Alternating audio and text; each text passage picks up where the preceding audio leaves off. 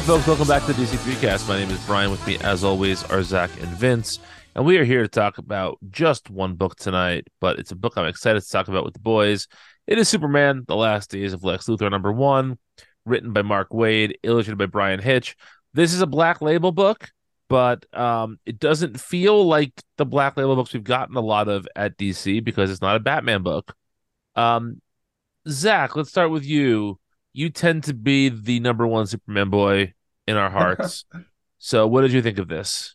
Um, well, real quick, I wanted to note too, it is it is Bryan Hitch on art uh, pencils, but it's Kevin Nowlan on inks. Yes, thank you for noting that. Which is makes it a very good Bryan Hitch. I think. I, I think they pair really, really well together.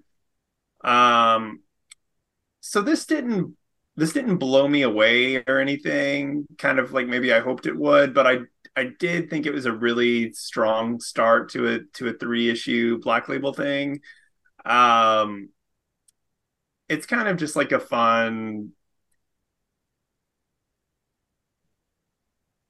you know clark and lex team up and we get to go through all the like fun parts of the Superman mythology. You know, we get to do Kandor, we get to do Phantom Zone, we get to do Smallville. It, it doesn't really do anything like special or unique. In some ways, it's kind of like a weird inverse uh, or reverse All Star Superman because instead of instead of Clark being the one who's dying, it's Lex. Um, but it doesn't feel quite as special as All Star yet. So I don't know. Like I, I, I did enjoy this, but it didn't blow my mind or anything. Sure. What about you, Vincey boy? Um, I I liked it quite a bit. Uh, blew my mind, no, but it it did a lot of the things that I I really love. Uh,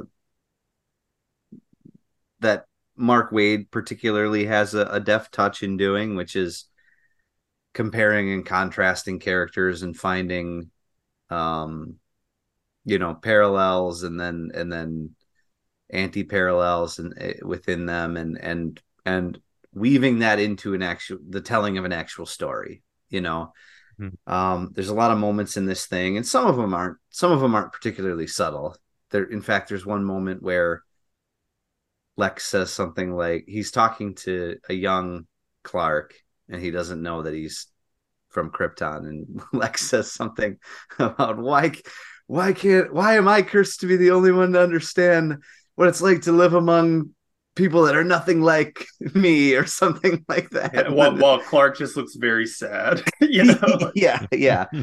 I mean that's that's not subtle at all, but in the context of the story um that that Waid is telling, it's a really strong moment i think you know i mean it runs the risk of almost being almost hitting you over the head with a hammer but um but Waid is really digging into um the things that the characters share even though they turned out wildly different and i think that the characterizations here of both characters are very strong um nothing really rings false i don't think um and and and so it's really just Waid. It's Waid doing like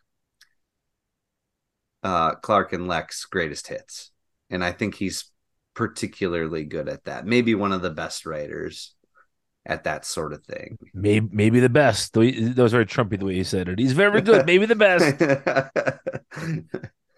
yeah. Um, yeah, I I uh I more or less agree with everything that Vince just said. I I really liked this. Um, I especially liked it because teenage Lex is a dead ringer for Bobby Budnick from Salute Your Shorts, and uh, Vince, go look at it again. I'm yeah, exactly no, I, you're right. You're right. Yeah, and um, and the adult Lex uh, has a shaved head, but in the face there, there's a little Gene Hackman there. So yes, yes, I think at times I feel like that's something I I saw. But I you're right. He's he's Bobby Budnick. Yeah. Uh, which that's good. That's great. Is a reference that made me very happy when I came when I saw it before. I just swelled with joy a little bit. Uh-huh. Uh, no, I thought this is this is very good for a couple of reasons. I think that Waid is one of the writers who seemingly has a bead on how to do Superman in a variety of circumstances. Like there are there are writers who do a good job of coming up with Clark stuff. And there are writers who do a good job coming up with like Clark and Lex stuff. But I find that Waid has one of the most like complete toolboxes of Superman stuff. Case in point, the way that Superman stops the the destruction of that island by basically creating like an earthquake neutralizer. That is such a perfect Superman skill from the Silver Age. But the way that Waid spins it, it doesn't seem overly hokey. There's a bullshit scientific explanation for it, and it's done with enough gravitas that we believe it. Yeah, so, and Hitch helps a lot there too. It yes. looks that whole sequence looks great visually. Yes, absolutely. Um, Waid is also able to pepper this with little Clark Kent moments that feel absolutely real. I think his Lex characterization is spot on. I thought his Zod characterization was spot on. I it, we what's also interesting about this is we've gotten almost no Lois, no Perry, no Jimmy which for a classic Superman story is pretty rare. Those characters usually pop up, but I like how this is essentially a two man play with a couple of guest stars here and there. And I think that Waid is doing an exceptional job of getting those characters' voices to ring through crystal clear. And like I said, every situation he's put them in so far, I think he's done a good job with. Yes, teenage Lex is a little bit over dramatic and and and you know, um, over the top. But I know a lot of teenagers, and that's not te- terribly out of character for them, right? Um, I mean, somebody who's definitely not me, but looked a lot like me when I was that age, once quoted uh, the chorus of "Bullet with Butterfly Wings" to his mom when he was feeling especially uh, put upon. So mm-hmm. teenagers do stupid emotional stuff all the time. I think the Lex characterization more or less worked there. Um, and what I the particular thing that I like that Waid does with Clark here is sometimes I think writers give Clark too easy of an adolescence, and I don't mean that you should make Clark be this like picked on, bullied guy, but Clark is a tryhard here. Like he purposely sets up a meteor, a comet rather, to like show off to Lex and I like the idea of Clark just trying really hard to to make a friend and it's, it's not going particularly well. But because it's Clark he's not he's not like brought down by it. It just kind of bums him out a little bit. So I I think that every every bit of Waid characterization here is pretty much right on the money. Yeah I agree. Um, um any sorry, go ahead, Zach. No, go ahead. I was gonna say any more Waid thoughts before we move over to Hitch for a few minutes. Not not really. I wish I kind of had more to say about it, but it is just like we know Waid gets Superman, and so he he gets Superman here, and it's it's just I mean, it is not that like other recent writers haven't you know gotten Superman per se, but like this is just it's just really refreshing to read a good, very you know, I, I would say like pretty safe, but also just like very refreshing Superman story. I did have a, a question about this, but I was I was saving it for the end. But I guess we can we can talk about it now. So, is the re is the fact that this is a black label book is that only the case because Lex is actually going to die at the end of this? Because to me, there is nothing in this that is particularly out of continuity or out of character for what you'd imagine the mainline Superman and Lex doing. Is it just because Waid's actually going to kill Lex at the end of it? Um, I don't know because it's kind of a brings up like a good question of like what um what Black Label even like still is to DC. Um, you know, is it just a catch-all for out of continuity prestige stories or um because you know for a while there they were still they were still doing stuff kind of like this that would not be black label i can't really remember the last thing that came out can, but i know that there were some because we've i feel like we've always just been confused about what black label even actually is Yeah. um Mhm. Yeah, but i feel it's like they the- do the less of that now It is the penis imprint, yes. yeah it is the penis imprint but i feel like they do less non black label stuff uh recently and so i you know i, I wonder if or is this it or is it just the format? You know, Yeah. Or is it Yeah. just the stuff that's going to get like a, a rocket strapped on it when it gets to the bookstore market? yeah, Because this does have like prestige bookstore uh trade dress written all over it. oh yeah absolutely and and Brian, I think whether whether Lex actually does die at the end or not, I think maybe DC just doesn't want to make this a continuity conversation. You know what I mean? Sure, Like sure. they don't even want even if he lives at the end, they don't they don't want to necessarily feel like they have to reference this momentous thing down the road that may or may not happen, you know. Sure. Fair enough. Hello, denizens of Earth 1218. We are the hosts of Make Mine Multiversity, a twice monthly podcast. I'm Jaina. And I'm Elias. Make Mine Multiversity is your handy guide to all things Marvel. Each month, we get into it with long looks at the careers of Marvel creators, characters, themes, whatever. Sometimes that means we dig into all things X Men, sometimes we do a book club for Marvel series past and present, and sometimes that means figuring out which series is our heavyweight champion. Coming down by good old Skylaser to your podcatcher of choice every first and third Friday. Excelsior. Excelsior indeed. So let let's toss some praise over to Hitch here. Um, I know all of us are are fans of Hitch to varying degrees, and Zach pointed out earlier that sometimes who inks Hitch makes a big difference. And so, how did you guys think that this work was stacking up versus what Bryan Hitch is typically doing? At, at you know, for in in a book like this, where where the the the there is clearly lots of time and money given to him to make this look its best. I think it looks great. I, I I really think this is some of the best hitch I've seen in a while, and I don't know whether that's to do with with Nowlan's assist or um or what, but I I just I um I really think I mean Hitch is known for like the widescreen action staging, so this is nothing new, but like I really do think those action scenes look so much better than most of the typical fare that we get week to week at DC. And so on that level, like it really does feel prestigious. It feels like this is a this is a guy in his element that that does this sort of thing better than just about anyone. Um, and it's not always my cup of tea, and it's not always what I want my comics to be. But I think in in this story, it really it really works.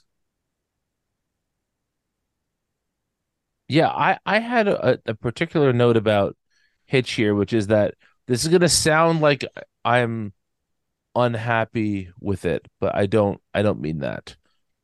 This seems a little bit more snapshotty than we're used to seeing Hitch being in terms of there's not a ton of like movement in this. But because this is all framed as a ostensibly it's a story that Clark is writing, it did sort of feel like the photographs that would accompany a newspaper story or a magazine story. And so I think that that the sort of staid nature of some of these images actually works to the story's benefit, especially early on when it really is when you do get the sense that you're reading the article versus later on when it's more of just Clark telling his own story. Mm-hmm. I do like that little bit at the beginning where it, it starts off as Clark telling the story, but then it transitions into Superman's narration of the story. Um, did you catch that? Yes, yes. Yeah, I thought that was a really nice little touch. Um, but that's more on the writing side of things. Yeah, I I do agree with you. I think I do agree with you with it being a little bit more snapshotty. I really I really think that this is like a big upgrade for Hitch. Um, you know, comparing this to like say something that like just came out, which is the ultimate first issue of Ultimate Invasion.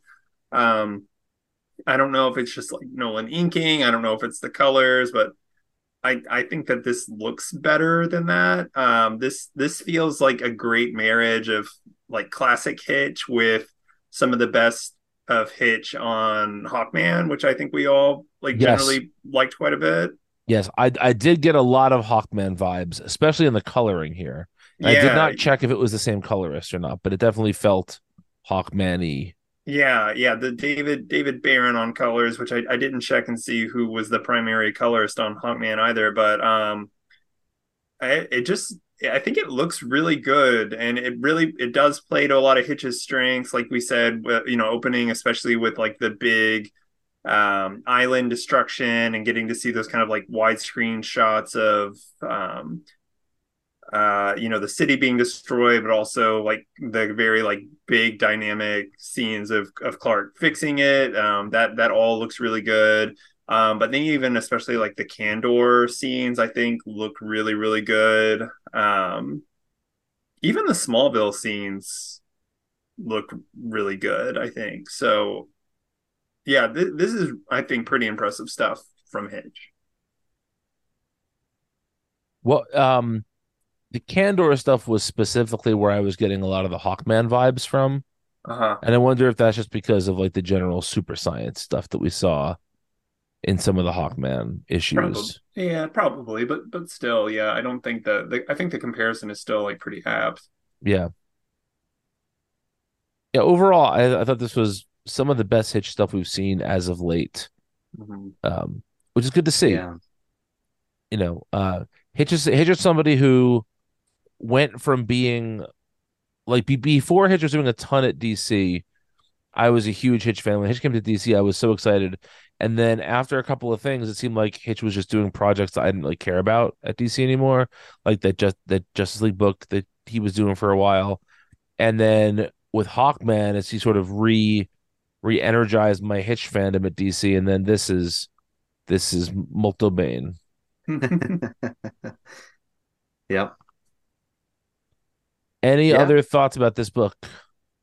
Yeah, a couple other notes. Um I, I liked the uh in the beginning where there's that that big uh, mech that Lex is piloting um that that you alluded to making the earthquake.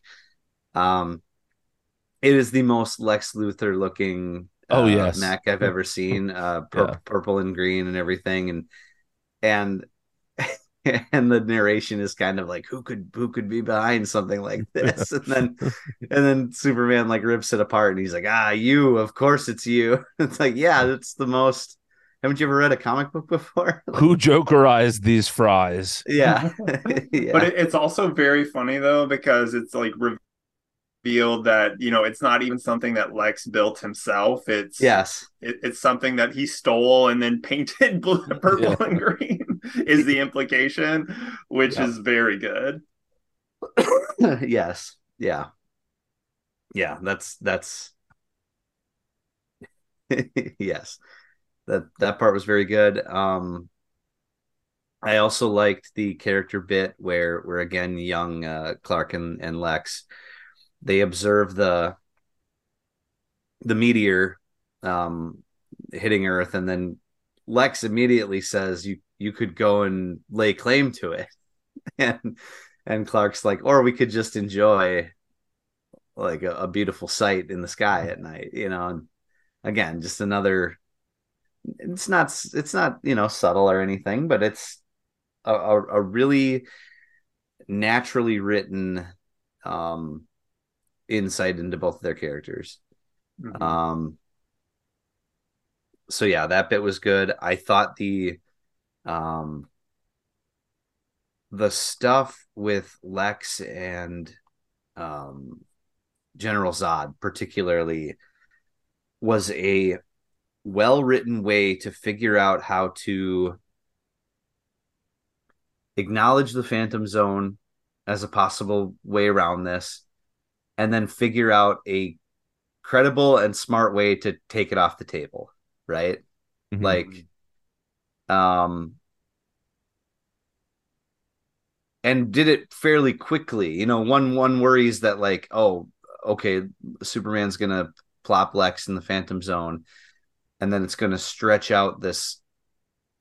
It's gonna delay the the urgency of Lex dying, right?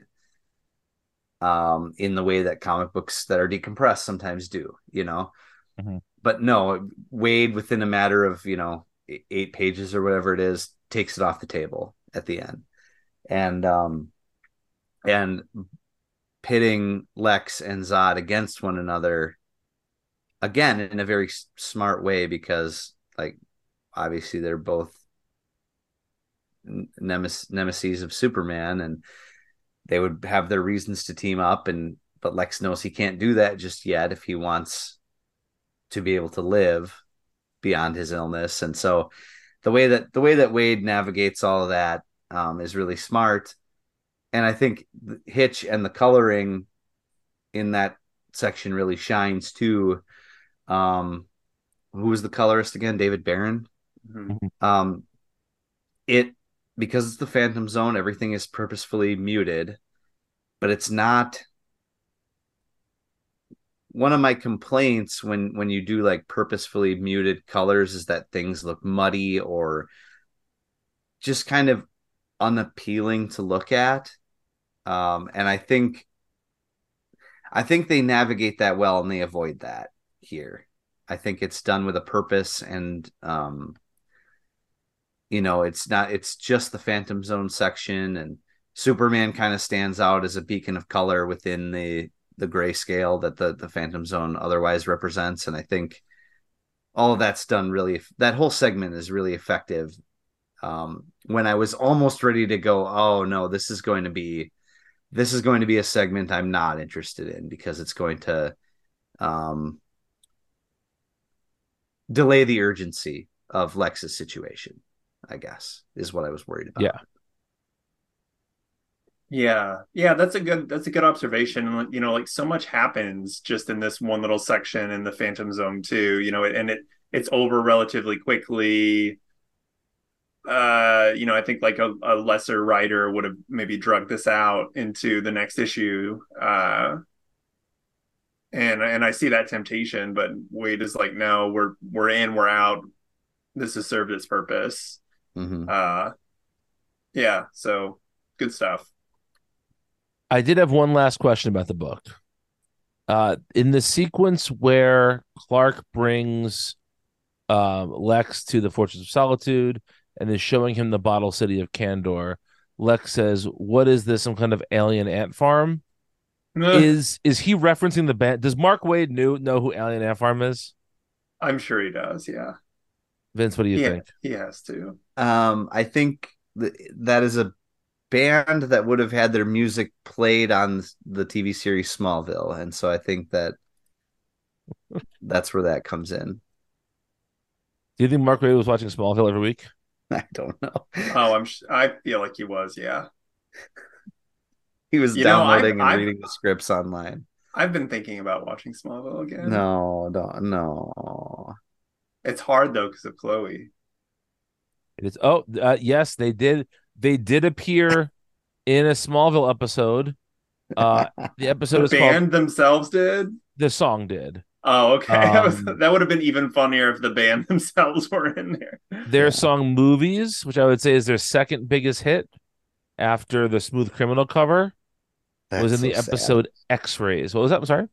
I said that's so sad that their their most famous song is a not a particularly good cover either of a Michael Jackson song. Uh, I believe this was a se- yeah season one episode four Alien Ant Farm song. Movies a play mo- yeah movies uh appears uncredited of course. Uh-huh. uh just in case you were curious other songs from that episode Breathe You In by Stabbing Westward Analyze by the Cranberries Ooh oh, La La by the Wise Guys Unbroken by Todd Thibaud Up All Night by Unwritten Law and Wall in Your Heart by Shelby Lynne Man, all Okay. those songs in one episode. so yeah. here's here's the thing. Zach is gonna rewatch Smallville, and uh-huh. as as he rewatches it, I will listen to the soundtrack along with it. I like it. Every You know- song that was in a show, in an episode, I will watch. The, The- pilot had Bruce Hornsby in it. Man, Oh man. The, the, the and the range? the- I don't remember how many like season like soundtracks that they released. I know they did one for the first season, and they might have done one for the second season too. Uh-huh. Uh, had some bangers. Not like not necessarily like Digimon soundtrack quality, but you know, it, well, nothing What is. is- I was what I is was put- exactly? I was putting it on repeat for a while. Yeah. Oh man, this this pilot. You're right, Vince. This is this is quite the uh, lineup here. Slow. Hey, look at the second episode for a little treat for you, Brian. Oh, hang on, hang on, hang on. Loading it up, loading it up. I'm I'm gonna guess. Okay, I'm not, I haven't opened it yet. I'm gonna guess they played "Island in the Sun" by Weezer. Let's see. That feels Opening like a really good guess. Yep, I got it. Oh man, that's Uh, funny. Yeah. I not not shocking. None of that is shocking. I think I think every show released in the fall of 2001 had to have Island in the Sun in it somewhere. oh yeah. Uh, Yeah. I I bet actually, where is this streaming now? Uh, it's definitely on Hulu because I saw it the other day. I'm gonna bet that It's probably on HBO too, though, right? I would think. I don't know. They they cut They a lot might- of that yeah, stuff. they Yeah. did. Yeah. Aside from the the theme song by Remy Zero, somebody save me. I feel like all this other music is not going to actually be in the episodes anymore. It's all going to now be canned music. Oh, that's you're you're probably right. That's terrible. You think? Surely oh, so like, so, yeah, so like one of my favorite shows of all time, MTV's The State sketch comedy show. That so much of that was based around modern music, and it's all just canned music now because they don't have the rights to play it anymore. that would be terrible. Yeah, You- We're gonna have to go to the um the torrented uh, rips of Yeah, the well- episode straight from the CW. with straight straight with early two thousands uh, commercials as well. oh, inshallah. I did use. I did have it all on DVD at one point, but I I got rid of them. Oh, and I bet those DVDs have the real songs on them. Oh yeah, they would Uh, have to They wouldn't have to. They wouldn't have to, but I bet they do just because they were release contemporary. Yes, yeah. could- yes. I, I don't know why they wouldn't. Like, surely they would have the license long enough to release some of some of that time you only get the license for the live like, the recording. one episode. Yeah, the live viewings rather. Like or whenever it's played on the air, it's I fine. won- But I wonder if I wonder how many times this has happened and I've just not noticed it in like shows that I watch. I don't It's- know. it's fairly common. I mean, obviously, like, I think Hmm. it's different if if an episode is built around something, they will like work to get that that show that song in the show. But a lot of times, it is just it's not worth the money to uh to you know to invest in it. Uh, anyway, that's been Smallville chat for this week. Uh, Yeah. Vince, what comes out next week? next week being the first week of October. Yes. Uh, Aug- August, you mean? Yes. I'm, I'm really fucked up. Sorry. Do we have a time traveler with us tonight? Uh, yes. um, and and guess what? There's gonna be a lot of bad comics in October. Oh boy. Um, Adventures of Superman, Jon Kent, number six. Um, Oh, that'll be interesting to flip through. maybe. Yeah. C- City Boy number three, Justice Society of America number five, if you can believe it. Uh, Night. Terrors, Bat, Night Terrors, Batman number two, Black Adam number two, Poison Ivy number two, Ravager number two, The Joker number two, um, Peacemaker tries hard number four, the super, the Sandman Universe Special Thessaly number one, um, and Steelworks number three. That Thessaly issue I definitely read out loud last week, so it's been delayed since we last recorded. Oh, okay. Or yeah, whatever. I don't know. Yeah. Or the or the League of Comic Geeks is wrong. How dare that league? Um, but yeah, that's it for this week. If you have to follow two, follow us. Uh, if, or rather, if you want to get in touch with us, two thirds of us are on social media of some sort. Although I don't think any of us are actively using Twitter anymore, are we? No, no, and I ne- and I never was. I know you never were, but uh, Zach and I still technically have Twitter accounts, but we're not really checking it. Uh, you can find me on Threads or Blue Sky at Brian Needs an App. And I'm I'm at Threads at the Woke of Z. If you need to find Vince, he is torrenting the entire series of Smallville because he needs the authentic versions. I do. I would if if I were to watch it, I really would be bothered by uh I wouldn't I wouldn't rewatch the whole thing, but I would look up like a list of all the important episodes and watch that. You know, watch the one Mm. where Amy Adams is in a fat suit. Yeah, that is important. That is yes. for some people. Uh, thanks for listening, folks. Talk to you soon. Bye. I'm now caught up on the Mission Impossible series, and I can tell you that uh, Henry Cavill's mustache was worth fucking Justice League over for.